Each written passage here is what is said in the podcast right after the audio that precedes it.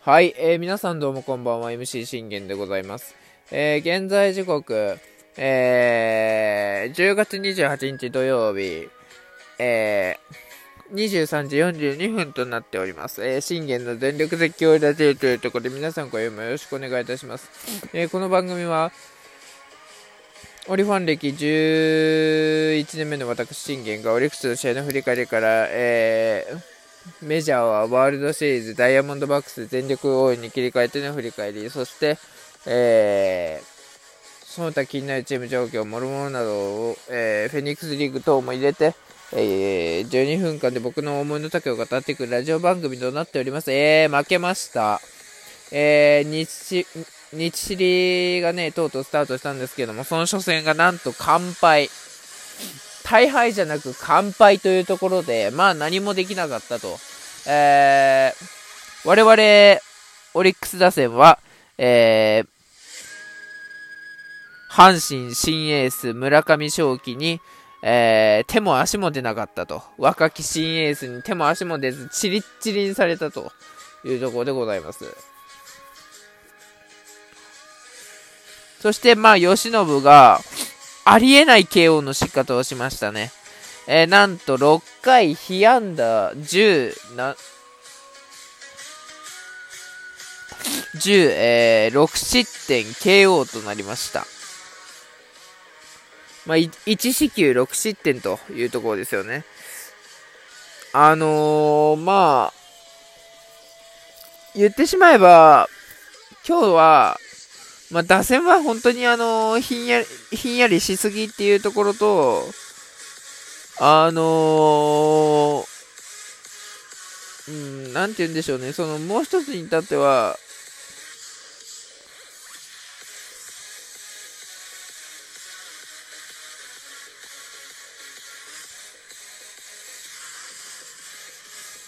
そういうのを、あの、一つ一つ、あの、身につけていかないとっていうところですよね。まあ、打線に至っては、本当にね、なかなか村上正輝を捉えられずというところで、4回までは完全投球を許しました。完全試合ペースを許してました。本当にこれね、されるんじゃないかっていう思いがあったんですけれども、なんとかヒットに、ね、森友君が繋いでくれたっていうところで、ね、5回でついに崩れたというところは、えー、良かったんじゃないのかなと思います。まあ、ただね、ただね、今日に至っては本当にじゃあなんで吉信が KO されたんですかってなると、まあ若月なんですよ。僕ね、あのー、初回から全部まあ見見てたんですけど、あのー、最初から若月のリードが本当におかしかった。うん。まあでも、それを、あの、慶喜のしっかり、9位が、えー、っと、あって、3回、んうん。だから、ほぼ完璧だったんですよ、3回までは。4回かこうちょこちょこ捉えられ出すんですけど、まあでもね、被安打2で、えー、抑えきって、でも無失点というところですよね。だから4回までの投げ合いを、えー、見ていくと、まあ初回中野にレフトへのヒットを許すんですが、えー、森下をね、ここで見逃し三振からのこれで、近本が走ってこれでね、中野が盗塁失敗でこれダブルプレーというところでございました。まあだから、あ、調子はこれ大丈夫そうだなと僕は見て思ったんですよ、吉野の状態は。ただ、この時点で、若月のリードが本当にあの、いつもと違うんですよ。え、えと思うじゃないですか。まあでも、ちゃんとまあね、あのー、4回まではしっかりとそのリードをね、まあ、保っていたというところは、まあ、良かったんじゃないのかなと思いますけれども、えー、そしてね、その村上正輝相手に、初回は池田君、宗君、中川君と、えー、3本きっちり取られて、えー、2回に、2回は吉信も、えー、3本きっちり取り返しました。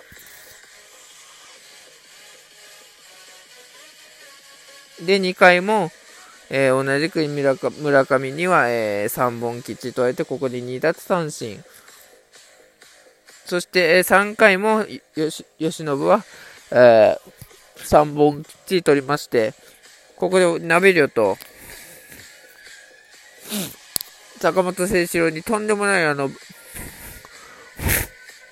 ビッタビタストレートで、結局、押し切って最後は変化球で締めるという流れでございました。この時点で、4奪三振、吉野場合、えー、村上に至っては、まだ3回で2奪三振ですね。で、4回なんですよ。4回、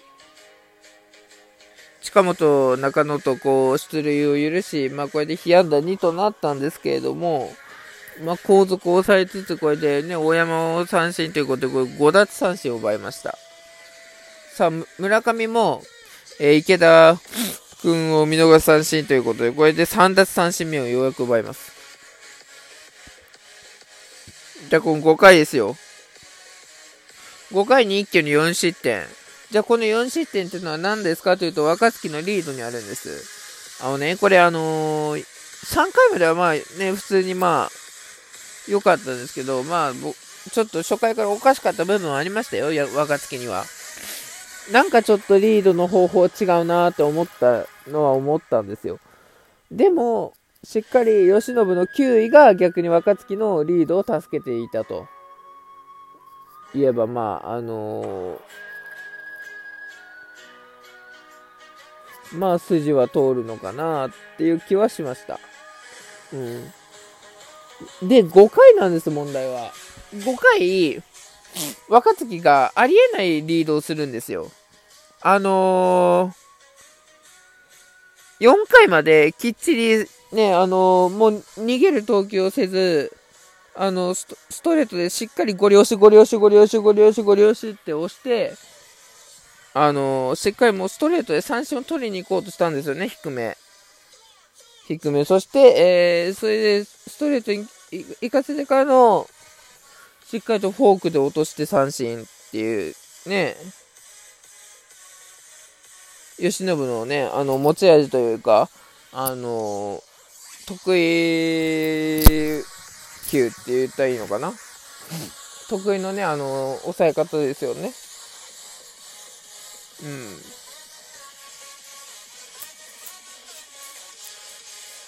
うん。なのにかかわらず、あのー、まあ、疲労は確かにありました、慶喜にも。なんかちょっと疲労は見えるなーっていうのは僕思ったんですけど、で、その時にですよ、そんな疲労ね、疲労があるところで、あ、ちょっとしんどいな、どうしよう。あ、じゃあ、俺が、俺がなんか言ってたらいいや、みたいな感じでね、やってた結果がこれじゃないですか。だっておかしいですもん。あのー、ビッタビタのストレート狙いに行かんと、なぜか急に変化球攻めのあのリードに変えたすんですよ。僕これ見た瞬間にはってなりましたよ。あのー、まあ、打線も、あの、冷え冷えでお前らどうなっとんじゃいっていうところと、まあ、君たちさ、というところはあったんですけど、僕はこのね、若月の、あの、リードで、あの、変化球を軸とした、あの、リードの仕方に変えたときに、えっと思うじゃないですか。え、君さ、シーズンでそんなさ、そんなリードせんかったやんかって。おいおいおいおいおい、慶喜を自滅させに行ってる気かと。自滅させに行く気かじゃ。か、君はと。もう僕はね、心配になりましたよ。ね。そして僕の心配は、えー、案の定当たりました。えー、慶喜は結局4失点、えー、取られまして、えー、サトテルのセンターへのヒットから出塁されて、ノイジーが、ライトフライでワンアウト取るんですけれども、ここで鍋量がタイムリーで先制。この1点だけならまあ良かったんですよ。だけど、えー、木浪にもライトへのヒット許さ許し、坂本がここれで送りバント試みて、ここで2アウト。さあ、これで、なんとか1点で抑えきれるっていうところで、これで近本に対してタイムリースリーベース。で、3点目。まだ収まらず、これで中野に対して4失点。で、森下三振でこれで6奪三振奪ったんですが、僕はこれのリードを見たときに、いや、いやいや、君何やってんのって。いや、君さ、変化球をさ、あの、中心としたリードをさ、君らせんかったじゃんかって。ねえ、若月健也ともあろう男が、慶喜に対して、ね、逃げの変化球のリードをね、あの、しようなんてこ、教えた、そんなね、リードをするような、あの、試合を見た覚えはないんですよ、僕は。ね、で、案の定、えー、もうそのリードは6回にも、え、続き、結局同じリードで、慶喜を、えー、被安打10許した結果、えー、6失点も取られて KO、プロ初ですよ、6失点なんて。ね。僕は今日のこの結果を受けて、見て、僕はメジャーに送り出したくないです、正直。そんな気持ちになりました。うん。僕はそ、あのー、送り出したくないです。申し訳ないですけど。はい。というところでね、明日は宮城くん、絶対に勝とう。バイバイ。